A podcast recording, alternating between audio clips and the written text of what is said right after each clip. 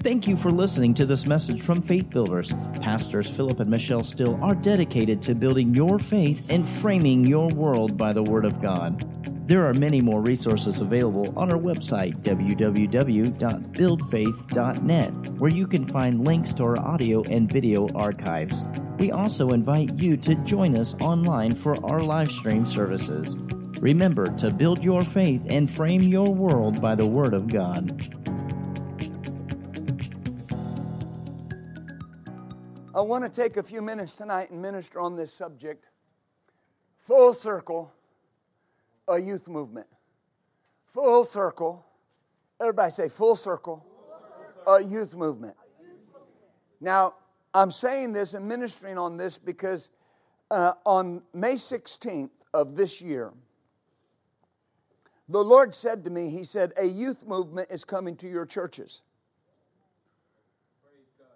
He said it will be a movement prompted by the Spirit of God. He told me, he said, prepare for it, teach on it, be ready for it. Prepare the elders to minister to them. Then he said this this is important. Don't despise their thinking, don't despise their dress, their taste, or their music. I got a little quiet there. He said, I said that May through November would be a time of reconfiguring. Amen. He said, Press in, lean in close, and I will tell you and I will show you. Then one of the scriptures he gave me was Psalm 78, 4 through 6. And it's this We will not hide them, talking about the commandments of God, from their descendants. We will tell the next generation the praiseworthy deeds of the Lord. Ha ha. His power and the wonders he has done. He decreed statutes for Jacob and established the law in Israel, which he commanded our ancestors to teach their children, so that the next generation would know them, even the children yet to be born, and they in turn would tell their children. Hallelujah. So, full circle, a youth movement. Full circle, a youth movement. And he said, It's coming. He said to us, He said that the babies are coming. Not just spiritual, natural as well, but the babies are coming. Everything that God's told us to expect, I got to keep expecting it. You've got to keep expecting it because expectation is the breeding ground of your victory. And when you begin to expect, things begin to happen. Amen. When, when, when, when you see a young lady or a woman and she's with child and you know that she's pregnant. What's one of the phrases we use? Oh, are you expecting? Right? Well, they're expecting what? A baby. Expecting a new life. Expecting something to change. Life is about to change. Something that has occurred in this season that the world is going through is that the church has moved into this place where we've got to understand it is no longer church as usual.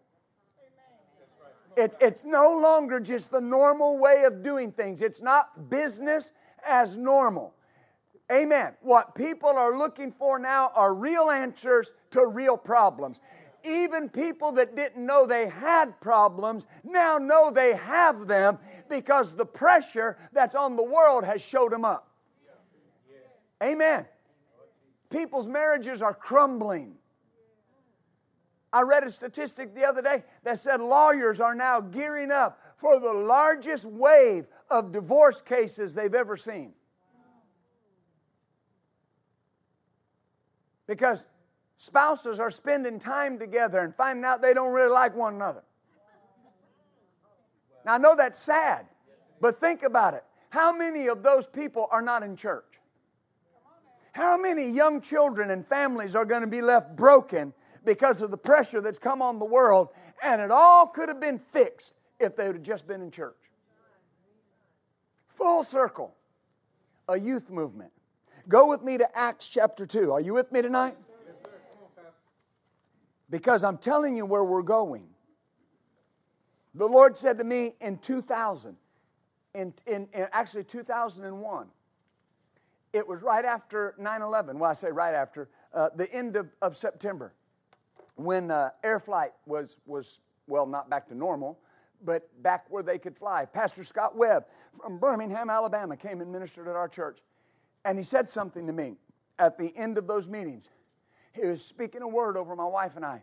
And he said, People will follow a man who knows where he's going and knows how to get there. I'm telling you something very plainly tonight. I know where we're going and I know how to get there. Yes, sir.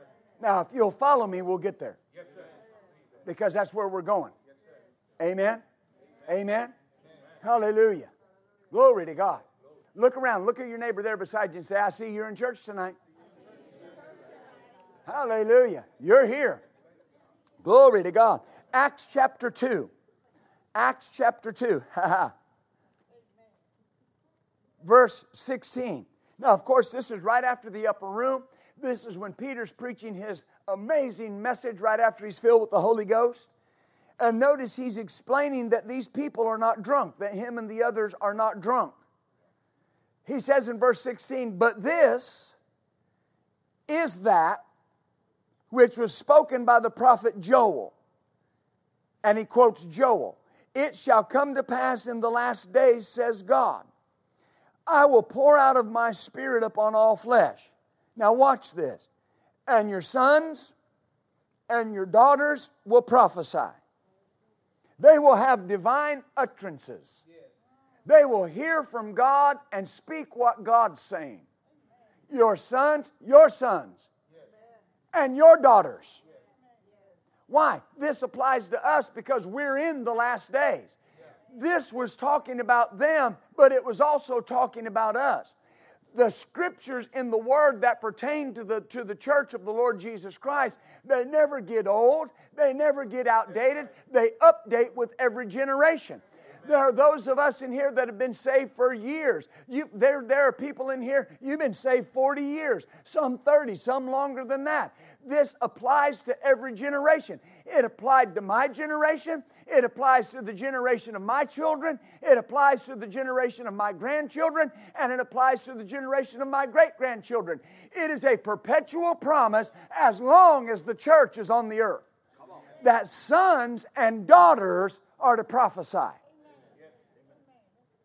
Why do you think the enemy has fought in the church so hard over the last quarter century to alienate and cause a wedge between the elders in the body of Christ and the young people in the body of Christ? Because he doesn't want this. And so he's brought up schisms with their dress and their music and the way they look I mean, my Lord, I remember the first time I saw a dude with an earring in church. I thought, oh my God. now you can tell I'm dating myself because I thought, well, that's a dude and he's got an earring. Right? I mean, when you say lefty, lefty, righty, righty, wrongy, something, I, I forget what it was. I'm not saying I, I go for that now. I mean, you know, I mean, I, am never going to have one, but, but I mean, that's irrelevant to me. Here's the point if earrings will stop you from hearing from God, ladies, I am sorry. Yeah, but guys shouldn't wear them. Show me the scripture. Show me in the Bible where it says a man shouldn't wear an earring. Now, I'm not advocating that you go get one or two. I'm just saying small wars have been fought over nothing. And what it does, what it speaks to a person, a young person, is that that church doesn't care about how I feel and they don't care about how I think. We have to put more dependence on the ability of the Holy Spirit to deal with a young man or woman's heart. If they're doing something wrong, we have to depend on the Holy Spirit to deal with them. Our job is to bridge a gap. Our job is to have a synergy where we're coming alongside and we're saying, God, we want full circle. We want this youth movement in our church. I want it. Amen. Every person, listen, this is so important. Every person that has molded me and shaped me as a man of God and mentored me and fathered me in the faith, folks, they're getting old. Every year they're getting older. They're getting closer to their reward every year.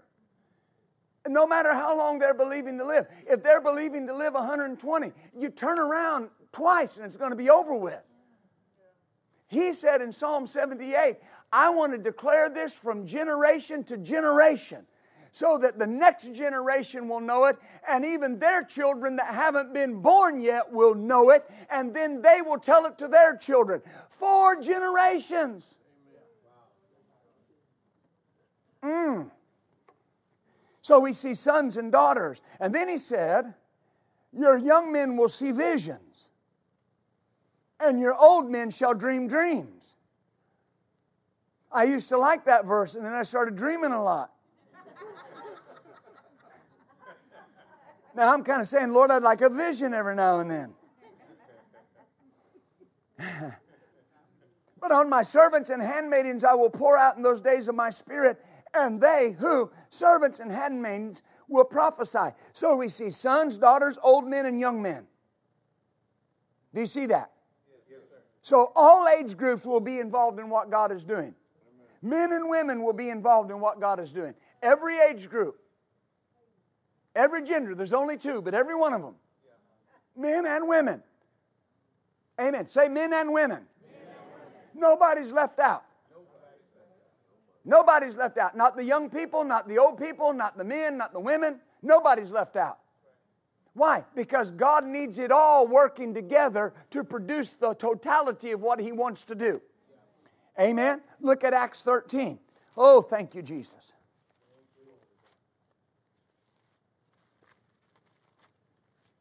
Mm-mm. Acts 13 and 36. Notice this. He says, For David, after he had served his own generation by the will of God. Now, let me stop right there. It is God's will that you're alive in this generation. And by virtue of the scripture, you've got something to do in this generation. You have to serve this generation. Amen. We are to preach faith to this generation. This is what God called us to do to preach faith to this generation. Amen. David served his generation. So our job is to serve this generation and teach them faith. Teach them the power of the Word of God. Amen. If you, if, if you look beyond personal preference and you look beyond maybe uh, uh, what you think about certain things and you see the need in this generation, everything changes. Everything changes.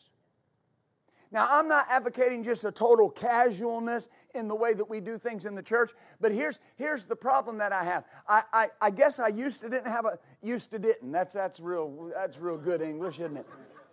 I used to didn't, but uh, I didn't used to have a problem with it. But the more I listened to people, the more I saw how off center it was. Because I would get with certain people and they would talk about a certain minister, and, and, and, and, and they would say, Well, you know, what he said was real good, but I couldn't get my eyes off the fact that, you know, he was up there in jeans and a t shirt. So I couldn't see past the t shirt and the jeans to really focus in on what I said was so good. Now, again, I'm not advocating just this callous casualness, but what I'm trying to say is the thinking has to change if I'm going to work together with this generation, the thinking has to flip. Because he said, I'll read it to you again. He said, Don't despise their thinking or their dress.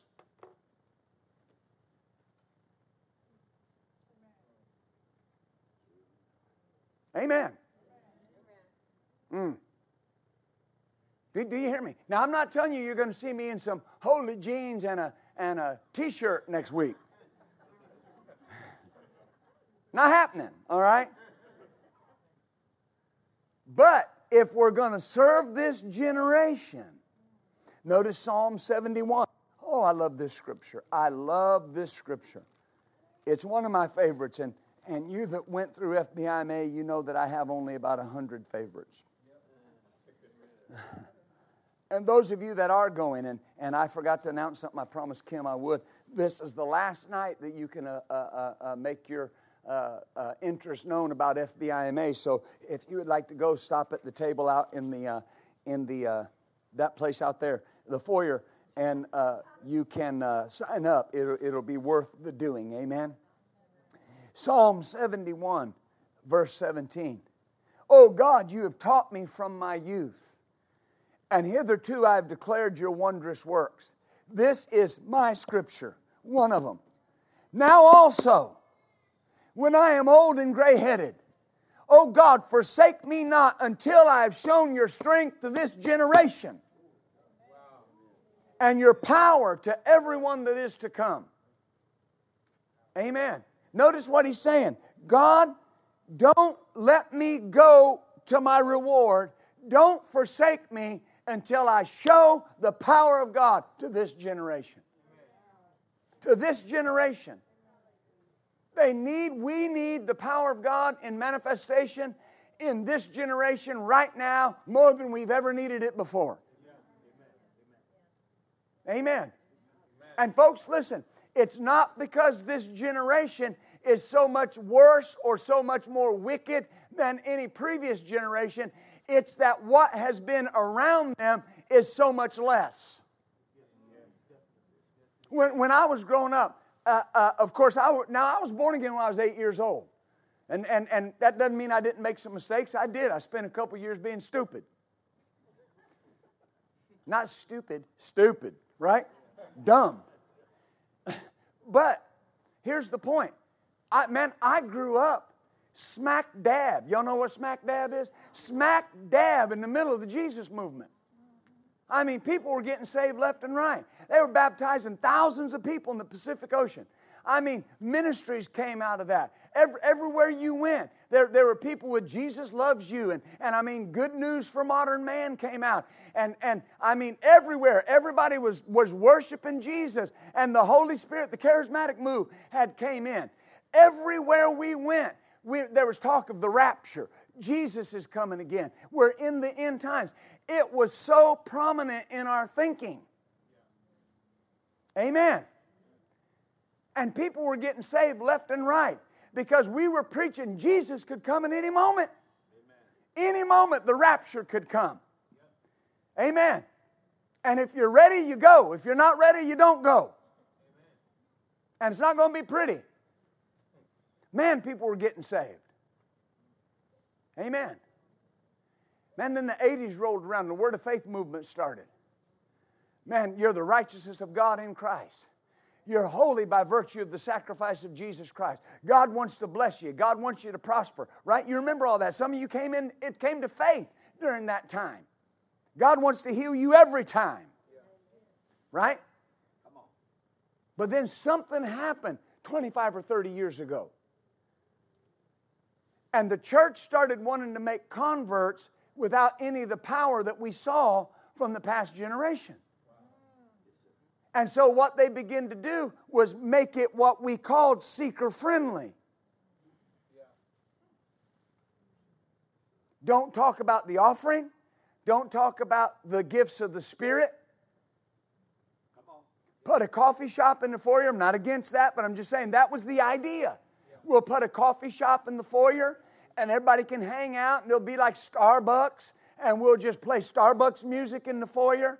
You know, and however they want to come, if they want to come in church with their latte, you know, it's, it's all good. And, and here's what we'll do we'll pare our services down. We'll make sure that the main event is praise and worship. And, and we need that. Don't misunderstand what I'm saying when I'm, when I'm talking about this and, and, and we'll bring out the light show and the smoke and the lasers, and it'll be one great big performance, and we'll make sure that the preacher only preaches 20 minutes. Because after all, this generation just won't sit through a long sermon. So the bulk of it became entertainment, comfort, but no power. Not, I'm not running anybody down. You understand my thinking? You understand my, my process here? In those previous moves of the Spirit, it was based on the Word of God. It was based on the preaching and the teaching of the Word of God. The change in your life that can occur when you get a hold of the Word of God. But what we began to have was people coming to church and being entertained but leaving the same. And they begin to make the decision on where they went to church on ease of access. How long does the preacher preach? Look, I can pare it down if I want to, but if you want a 20 minute sermon, let me help you. You are in the wrong place.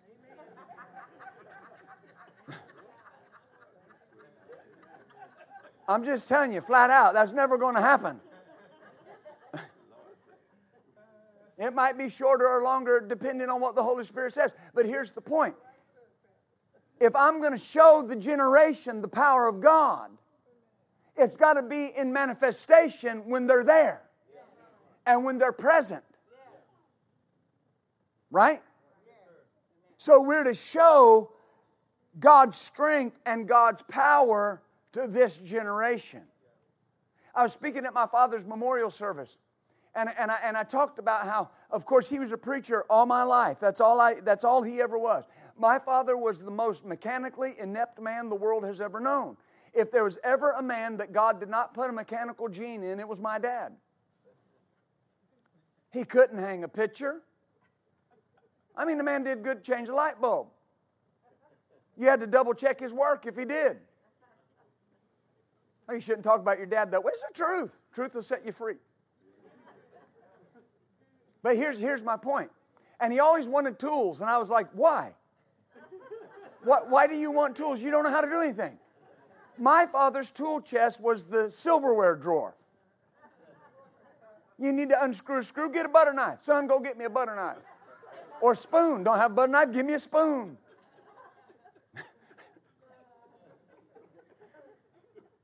and, and I was sharing some of this at his memorial. And I said, and you know, we, we traveled a lot. I never lived anywhere more than two years, ever. Growing up, I didn't live in any city more than two years. We always left. My dad was rarely home. My dad would be gone six months out of the year when we, when we did settle down. And you know, people sometimes they hear that and they go, oh my goodness, oh, but I got to see things that a lot of people didn't get to see. And people say, like what? Oh, blind eyes being open, deaf ears opening up, people getting out of wheelchairs, incurable diseases healed, people getting delivered and set free, demonic uh, uh, uh, possession, demons being cast out. I grew up on that it imprinted me that God has power. And if you need help, God will give you the help. Are you following me? And so, what we have in many cases is a drought of that power. But they're seeking. We got to be prepared. I said, we got to be prepared. No, notice Malachi 4. Am I helping you tonight? Oh, glory to God. Amen. Oh, I thank the Lord tonight.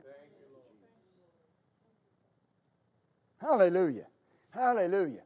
Hallelujah. And what has begun in a measure will increase. And a pint will become a gallon. And a gallon will become 10 gallons and 10 will become 50, and before long, you're not going to have room to keep it all.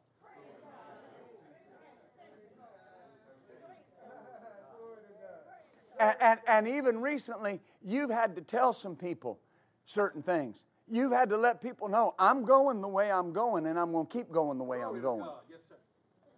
Now, if you keep that mindset inside of a year, you don't know your life now, but inside of a year, you really won't know it.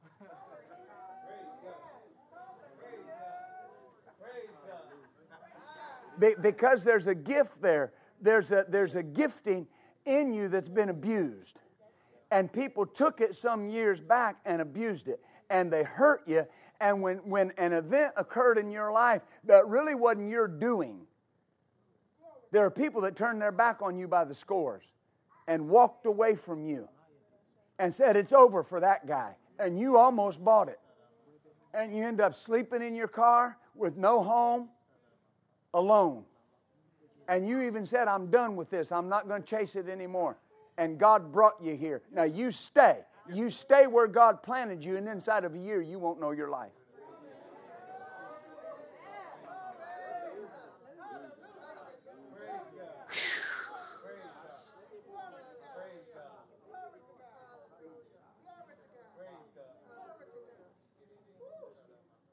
And even like Philippians 1 says, where the Apostle Paul said, Because of your giving and your sowing, you have become partakers of my anointing. The Lord says this the anointing that's on this ministry is going to follow you home tonight. And it's going to station itself at your front door and your back door as it never has before. And the same blessings that fall on this ministry are now falling on your home. Glory be to God. Now, understand, the Lord said that to them specifically, but everybody in here, you're a part of this ministry, you got a right to that. That might be a word God specifically said to them, but you can grab it. Amen. I just reach my hands out right now and grab it. Just grab it. I got it. It's mine. Amen. Hallelujah. Malachi 4, verse 5 Behold, I will send Elijah the prophet before the coming of the great and dreadful day of the Lord. Now, this is prophetically, it's talking about John the Baptist coming in the spirit of Elijah.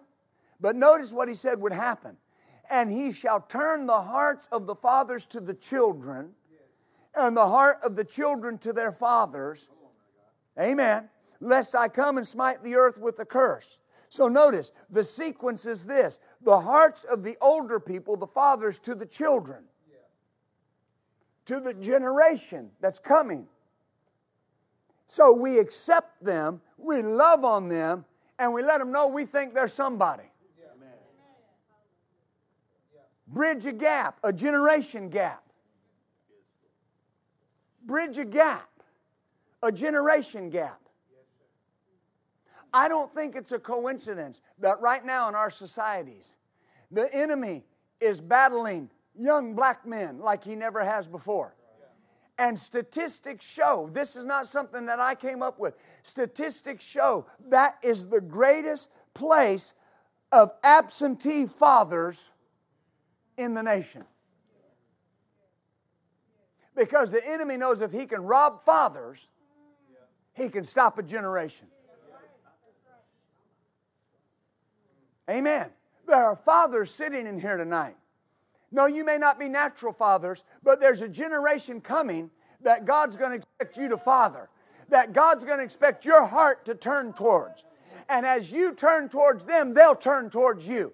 And what will happen? We'll bridge that generation gap and we'll show them God's power. Amen. Glory to God. When we do this correctly, we'll have a church of young people and old people connected. That's the will of God. Amen. What, why do we need that? We, we need older people because we need their wisdom. And we need their money.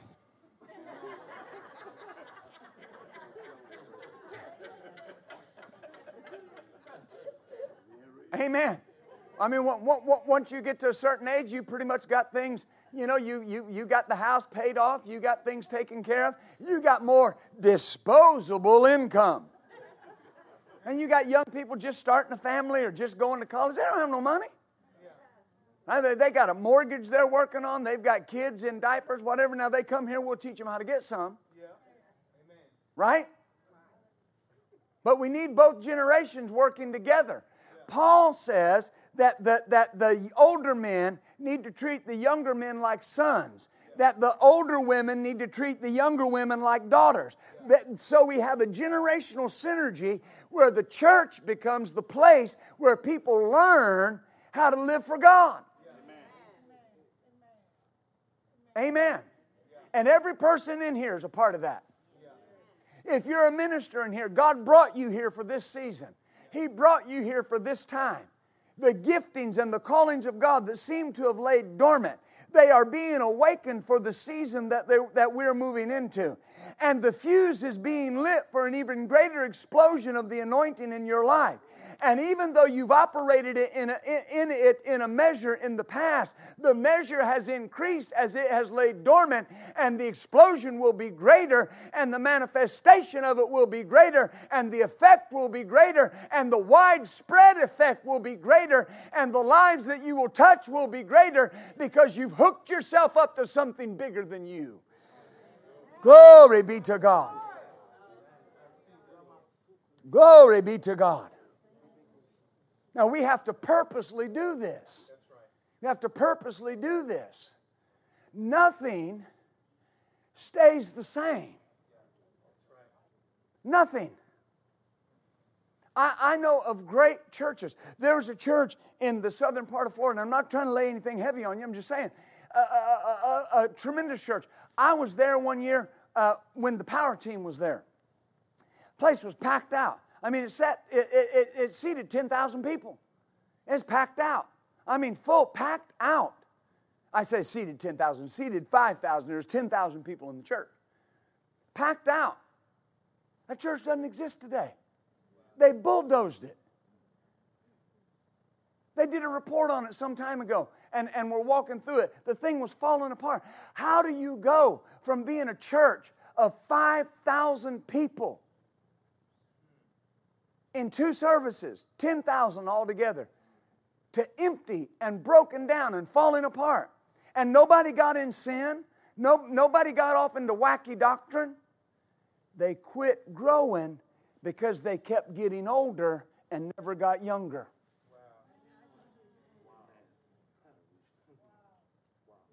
If you don't get younger, if you don't value youth, you die. Amen. Well, I just like it the way it was. You know what? I, I understand that. Look, I'm a creature of habit. I'm very regimented in my life. My wife says that's what she likes about me. There's more than that, but she does like that.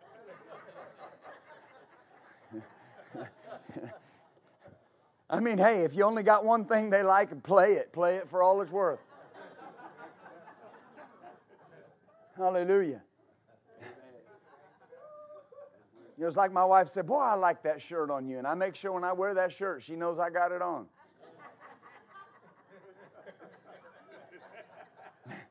Ed Dufresne, one time, Nancy, Pastor Nancy told him uh, he was wearing some glasses, sunglasses. She goes, Ooh, I like those glasses. You look good in those glasses. She said, I was preaching. I looked on the back row, and there he sat with those glasses on.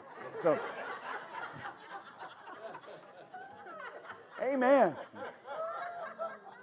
Hallelujah. Anyway, I'm, I'm, I'm very regimented, right? I, I like things to go towards plan. You look at my, my day, I have it planned out. If you look on my planner, it's on there when I'm going to eat lunch. Everybody knows when you're supposed to eat lunch.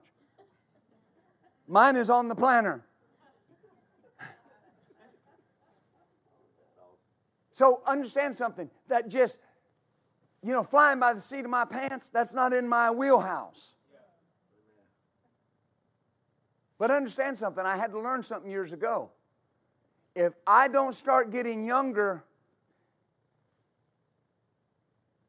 we die. Well, Pastor, that's heavy. Not trying to be heavy.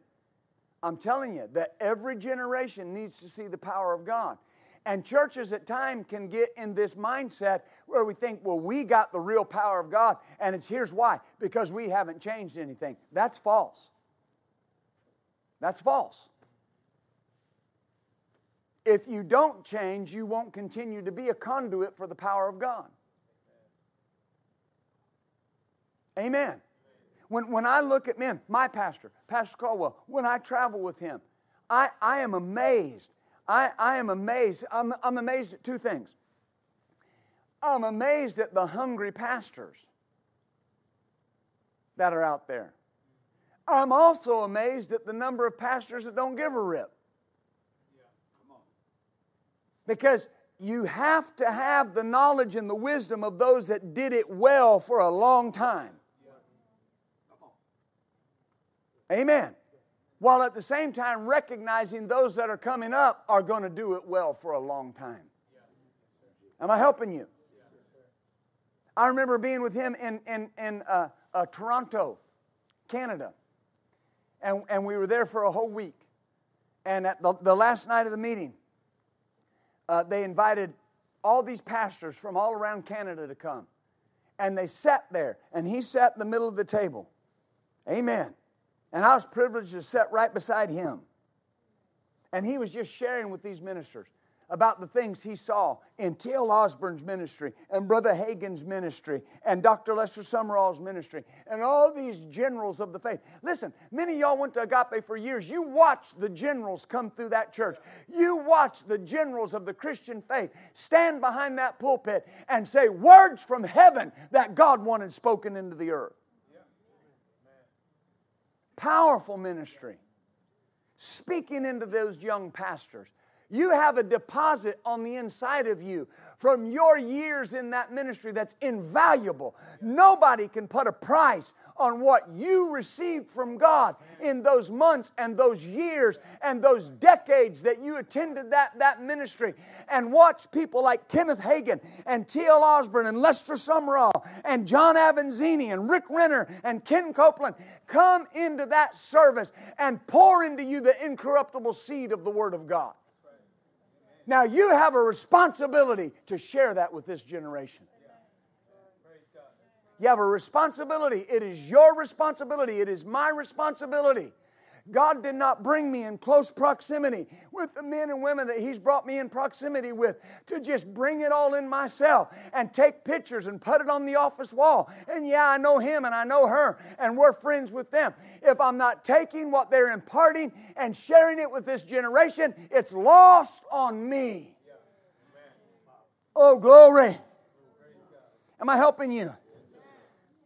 No, look at Ecclesiastes 7 and 10. We have to purposely do this. I'm almost done. I want to, let me check. I, I don't want to lie. No, almost. Ecclesiastes 7 and 10. Notice what it says. I ministered on this uh, some time ago, but I, I want you to, let's, let's go back over it because this is so important. Oh, glory. Ecclesiastes 7 and 10. Notice what he says. Do not say, What is the cause that the former days were better than these? For you do not inquire wisely concerning this. Notice what he says. Don't say the older days were better than these days. He says you're not wise if you do that. But I'll hear people all the time say, well, you know, back in my day. If you're breathing, let's check. Breathe in. Breathe out. Are you breathing? This is your day. I said, This is your day. I've got people in here born in the 40s. I got people born in the 30s. I got people born in the 50s, the 60s, probably every generation from there. We've got them. But you're alive now. So this is your generation. This is your generation to minister to. Don't say it was better then. It's not better then. Scripture says that's not wise. The best time to be alive is right now. I've had people say, I've had people say this, oh, I don't know. Ah, you know, oh, it must be tough pastoring. Now, I'm telling you what, it's the greatest time in the world to be pastoring. Why? People are hungrier now than they've ever been. The greatest time to be a pastor is when people feel like they have no hope. Why? You can deal a little hope. Amen. Amen. I say this about myself all the time. I'm going to get a shirt printed up. OG Hope Dealer. Been dealing hope for a long time. Amen. I, I, was on the plane the other day going to my dad's memorial service, and uh, right here in Little Rock, and we were getting ready to fly out. And, and, and I looked down the aisle, and here come a guy walking like this. And he sat down, and he looked at me, and, and he went like this. I'm, whoo. One time I was glad I had a face covering on because I would have gotten the full e- expression. And he looked at me and in really slurred speech, he goes, Well, You're the unlucky guy that gets to sit by an alcoholic. Or the lucky guy. And I thought to myself, no, you're the lucky guy that gets to sit by an OG hope dealer. Amen. And, and, and I went along, and, and his name was Keith. And come to find out, he's addicted to, to opioids and alcohol. And, and, and basically, his wife has given him an ultimatum you got to go get help, or we're done. And he's sitting there, and one moment he's just crying, and the next moment he's just, you know, it's, it's totally different. Man, I'm sitting there and I thought, what are the chances? What are the chances that I sit right by, the, that this guy come and sits right beside me? Amen. You say, what'd you do? You know what I did. Dealt a little hope. Amen. And you know what was amazing? The lady that sat across the aisle, she's sitting there in the whole flight. She's writing. We were going to Charlotte. She's writing. Amen. And, and he's pouring out his heart to me. And I'm talking to him about the Lord. And I said, he said, Well, I gave my life to God one time. I said, You got to renew that. You got to do it again, man. You got to surrender your life to Jesus Christ. Yeah. Amen. And the lady's writing. Well, I didn't know it. She's writing scriptures for him. She's writing scriptures for him. I want you to understand something. On that airplane, social distancing went out the window. We got a guy crying. He needs help. He needs hope. He's part of our generation. My job, show this generation His power. Yes, yes, Not just when I'm in the church, not just when I'm, I'm, I'm, I'm in a conference, everywhere that we go. Amen. He took those papers. Oh, he was so he was so appreciative. She, the lady, she was there with her husband. She reached out and grabbed him. We're praying. He, when she reached out and grabbed him, he reached over and grabbed me. And we're both smelling his Smirnoff breath or whatever it was. I felt a little tipsy when we got done praying. But we're praying, and something happened. He looked at me and he said, ever since we prayed. Look at me, I'm not shaking. Can it happen that fast? It did. It did. You say, what happened? He got off that plane full of hope. Full of hope. Hallelujah. Don't say the former days were better. The best time to be alive is right now. Right now. Amen. Yeah, but I really enjoyed the teaching movement. Take what you learned in the teaching movement and give it to this generation. Take what you learned in the charismatic renewal and give it to this generation. Don't sit at home and become a hermit and say, it was better then. It was not better then. The best days are right now. Yes, what makes them the best days is there are people that need it more than they've ever needed it before. Am I helping anybody? So, this promise, now I'm hurrying, there are things that never change, like God and His Word, the teaching and preaching of the Word. But listen to me methods continually change, delivery methods continually change.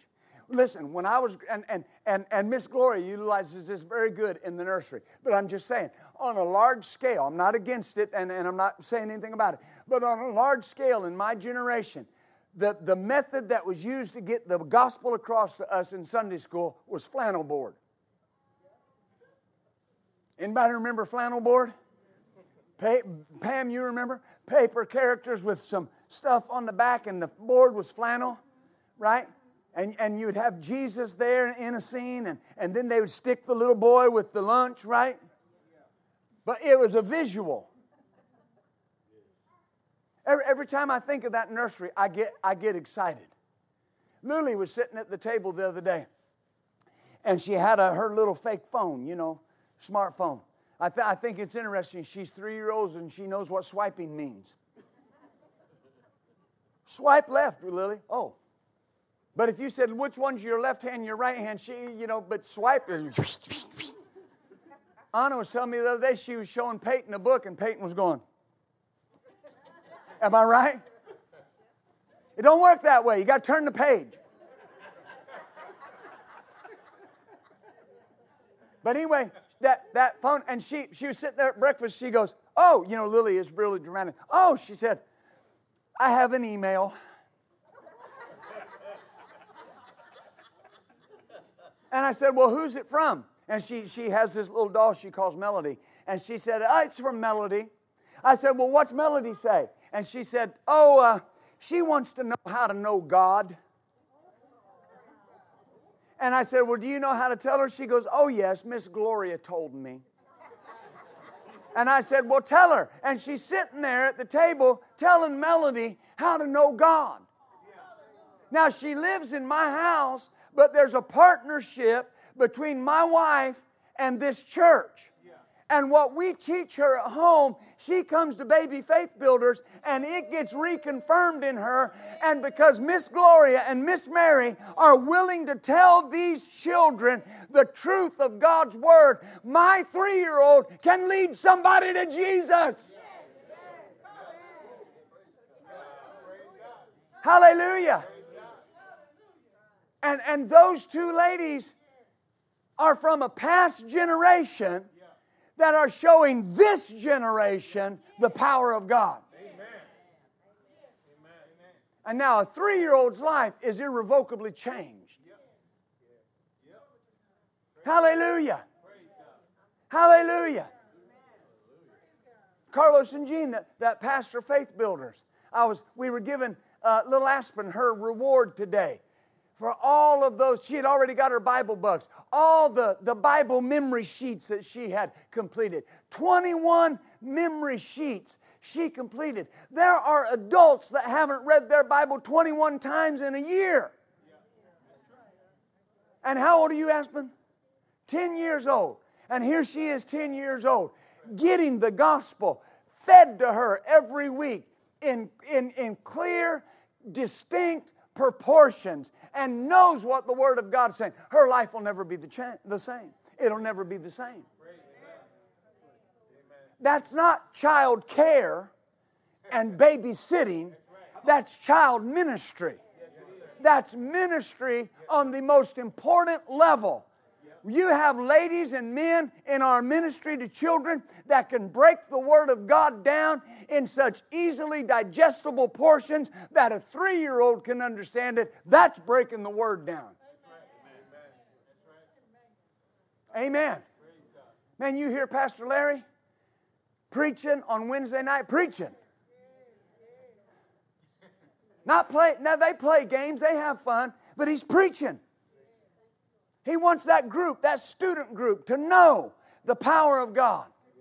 And every one of our young people that go back there in that detour room, something's being imprinted on their spirit. I saw one of them waving. Was that Andrea? Yes, she's waving.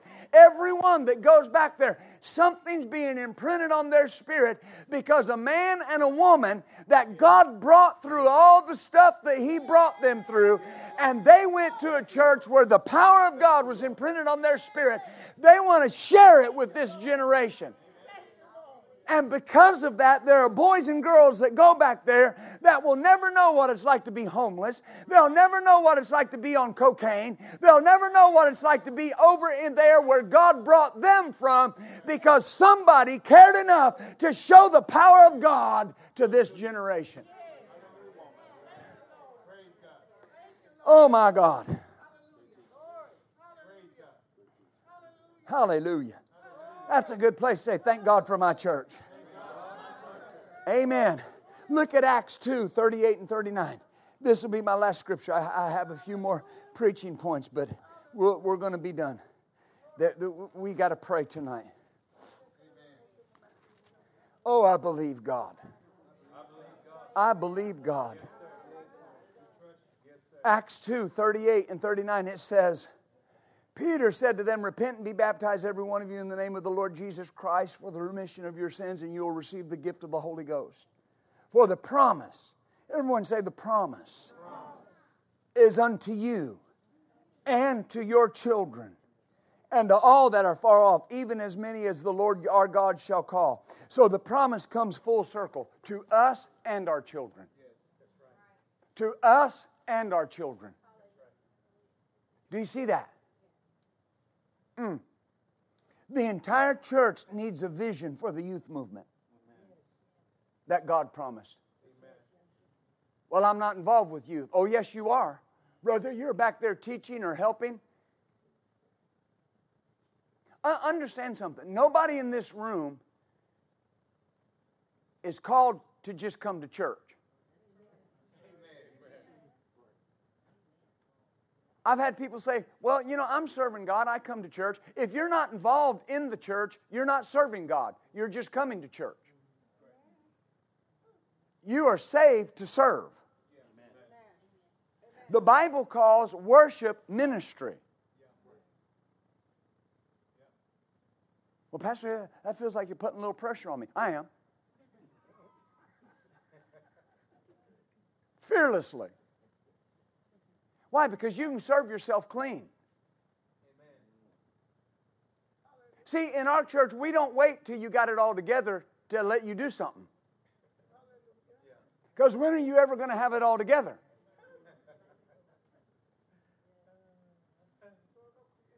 Well, you know, I still have a little issue with smoking. Okay. But we believe you're free. So come on, here's an usher shirt. Boy, it got quiet in here. What do you think ushers were born born again? With usher stamped on their bottom? So they never did anything wrong? No, some of the greatest ushers I the greatest usher I've ever met in my life in the Kansas location got born again in jail in my Bible study, and just three weeks previous to that, he was living in a junkyard, shooting dope up into his jugular vein because the veins in his arms and legs had collapsed.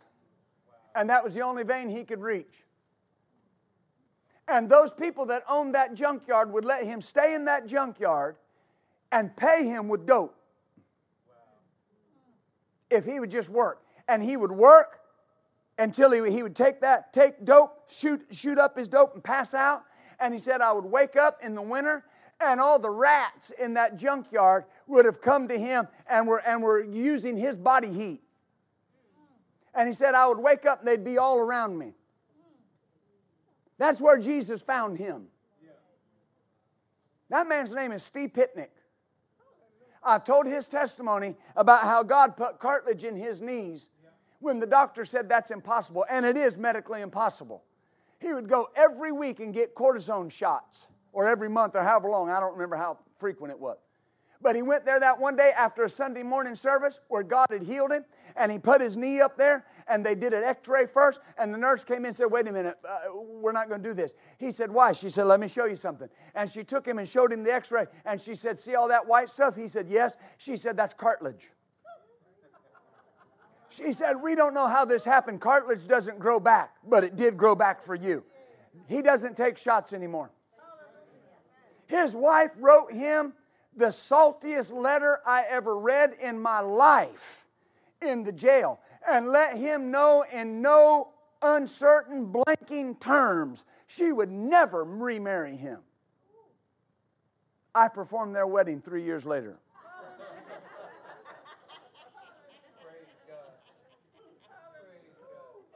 But when he came to church, he came with a, a, a, prison Bible. He'd been raised Catholic and never went to Catholic church, didn't know what God wanted him to do. And one of the greatest things we could do was give him a blue shirt and a name tag that said Steve Usher and put him to work for the kingdom of God. Why? Because as he worked for the kingdom of God, the anointing on that ministry followed him home and operated in his life and set him free and now he travels around. Well, of course, the, the situation the world is in has slowed things down a bit, but I went with him to prisons and watched him minister to people, and people sat with tears coming down their eyes out of the change that God can make in a person's life. If you're waiting until you got it all together to get to work for God, you're going to be waiting until Jesus comes. Now is the time, now is the season. Because the babies are coming they're not going to be able to handle them all alone in the, in the, in the nursery. They're not going to be able to handle them all alone in Fort Faith or in Detour. AV's not going to be able to run on two people anymore. Not going to be able to do it. Got to get involved. As a matter of fact, if you don't get involved, you don't have an opinion. I'll say that again. If you don't get involved, you don't have an opinion. I've had, I've had people say, well, you know, about the praise and worship. Well, get up there and sing, sweetheart. Come sing. We'll let you if you can sing. Well, you know, sometimes the sound and the way it looks and the live stream. Listen, if you know so much about it, come on to church and volunteer. Richard will let you help. Be a part of spreading the everlasting gospel. Well, Pastor, that's hard. No, if that's your attitude, then when people come that are different, young people come that don't know the rights and the wrongs and how we do things, you'll look at them the same way. You're saved to serve. Amen. Let me hurry. I'm almost done. Bear with me. So, we as a church have to make a place for young people, for children. Why? When we do this, it causes a church to grow. I'm amazed sometimes at churches, and we do this, and, and, and we should. They'll have a guest minister in, and they make sure the green room is prepared and that the hospitality is in order. We're very good at that, very excellent. Now, this isn't us, but this is other churches. And yet they won't make any place for children. Jesus said that when you gave a cup of cold water to a child, it was like ministering to him. So every week in our church, we can have Jesus Christ of Nazareth in our church because we minister to kids. Every Wednesday, we can have Jesus Christ here. Now, I know He's here, but you understand what I'm saying? When we minister to students. The only group that you see Jesus getting on the disciples about keeping away from Him was children. There were times Jesus drew away from adults. But when he was busy and he had a lot going on, and they brought the children to be blessed, and, and, and the disciples put them away, Jesus said, Hey, don't forbid the little children, let them come unto me. Because that's how you enter into the kingdom of God. You got to become like a child. Isn't that interesting? When we do this, it'll cause the church to grow. What God wants to do in the end time is going to flow and filter out of the local church like never before. One statistic said this that 50% of the people in America that call them Christians only go to church 50% of the time. 50% of the people, that's half of the people in America that call themselves Christians, say they only go to church 50% of the time. Well, if they go to a church that only has church one night a week, then they're going to church twice a month. How many months are in a year? What's 2 times 12? How much? So they're going to church 24 times a year. And there are people under the sound of my voice watching by live stream. You could be at everything we do. You got enough going on in your life that you could be at everything we do because you need it. I've had people tell me, y'all are doing a lot. I plan to do more. What else do I have to do with my life? When God called me and saved me, He ruined me. I'm good for nothing else. This is what I do. I am a preacher. I am a pastor. I'm not a business owner that happens to preach. This is what I do. This is what I've gave my life for. This is what God called me to do. This is what I signed up for at 16 and said, I'll do it for the rest of my life. Amen. Hmm. In church, it's not just the pastor talking, it's God speaking through them. Any ministry of the church, in order to be successful, needs more people. Any ministry. Any ministry. The nursery needs more people. Well, I can only volunteer once a month. They'll take it. The children's ministry needs more people. I can only volunteer a couple times. They'll take it. We'll put you through a background check and put you to work. We care about our kids. The AV needs more people. I can only help on Sunday night. Come on. Don't get quiet on me. You shouting real good just a minute ago. Yeah, but I don't know anything about the AV. They can teach you. They didn't know anything when they started. Don't let excuses about human frailty stop you from doing what God wants you to do. Amen. Am I helping you? The Jews said this if we do not indelibly imprint the Word of God deep within the bones of our children, we are one generation from extinction. Shall I say that again? If we do not indelibly imprint the Word of God deep within the bones of our children, we are one generation away from extinction. This is America today. By and large, in a lot of facets, America is not a godly nation. We've got to imprint the gospel, the Word of God, on the bones of this generation. Hallelujah. 86% of people who serve the Lord do so because they had some kind of encounter with the Lord when they were under the age of 15. under the age of 15. Listen, if a person's not heard anything about Jesus between the age of 15 and 30, there's a 10% chance they'll be saved.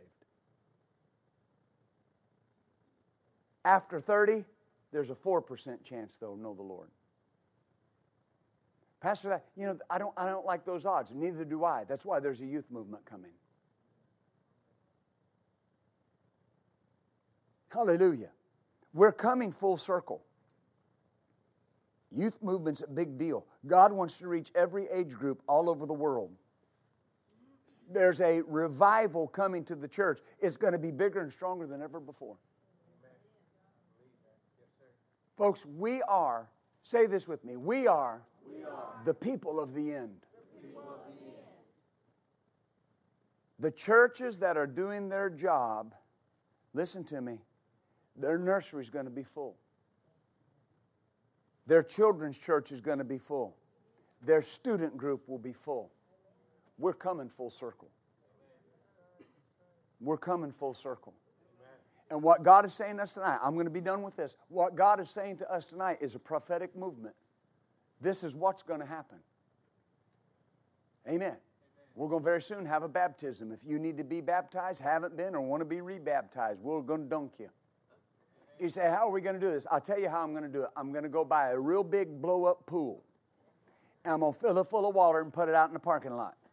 And we're going to baptize folks. Amen. Amen. In the public? Yes, right out in the public where you can publicly proclaim, I have decided to follow Jesus.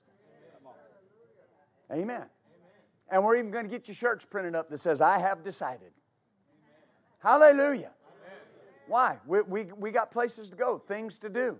Uh, I, listen, I, I, I understand the reality of the situation that we're in, and I appreciate it. I really do. I appreciate what people are facing in the world. I have sympathy. I have, I have compassion for what people are facing in the world, what some of you have had to deal with, and things that we've had to deal with. But here's what I want you to know the gospel doesn't sleep, the gospel doesn't slumber, the gospel doesn't wait. We got to take it to the world. Amen.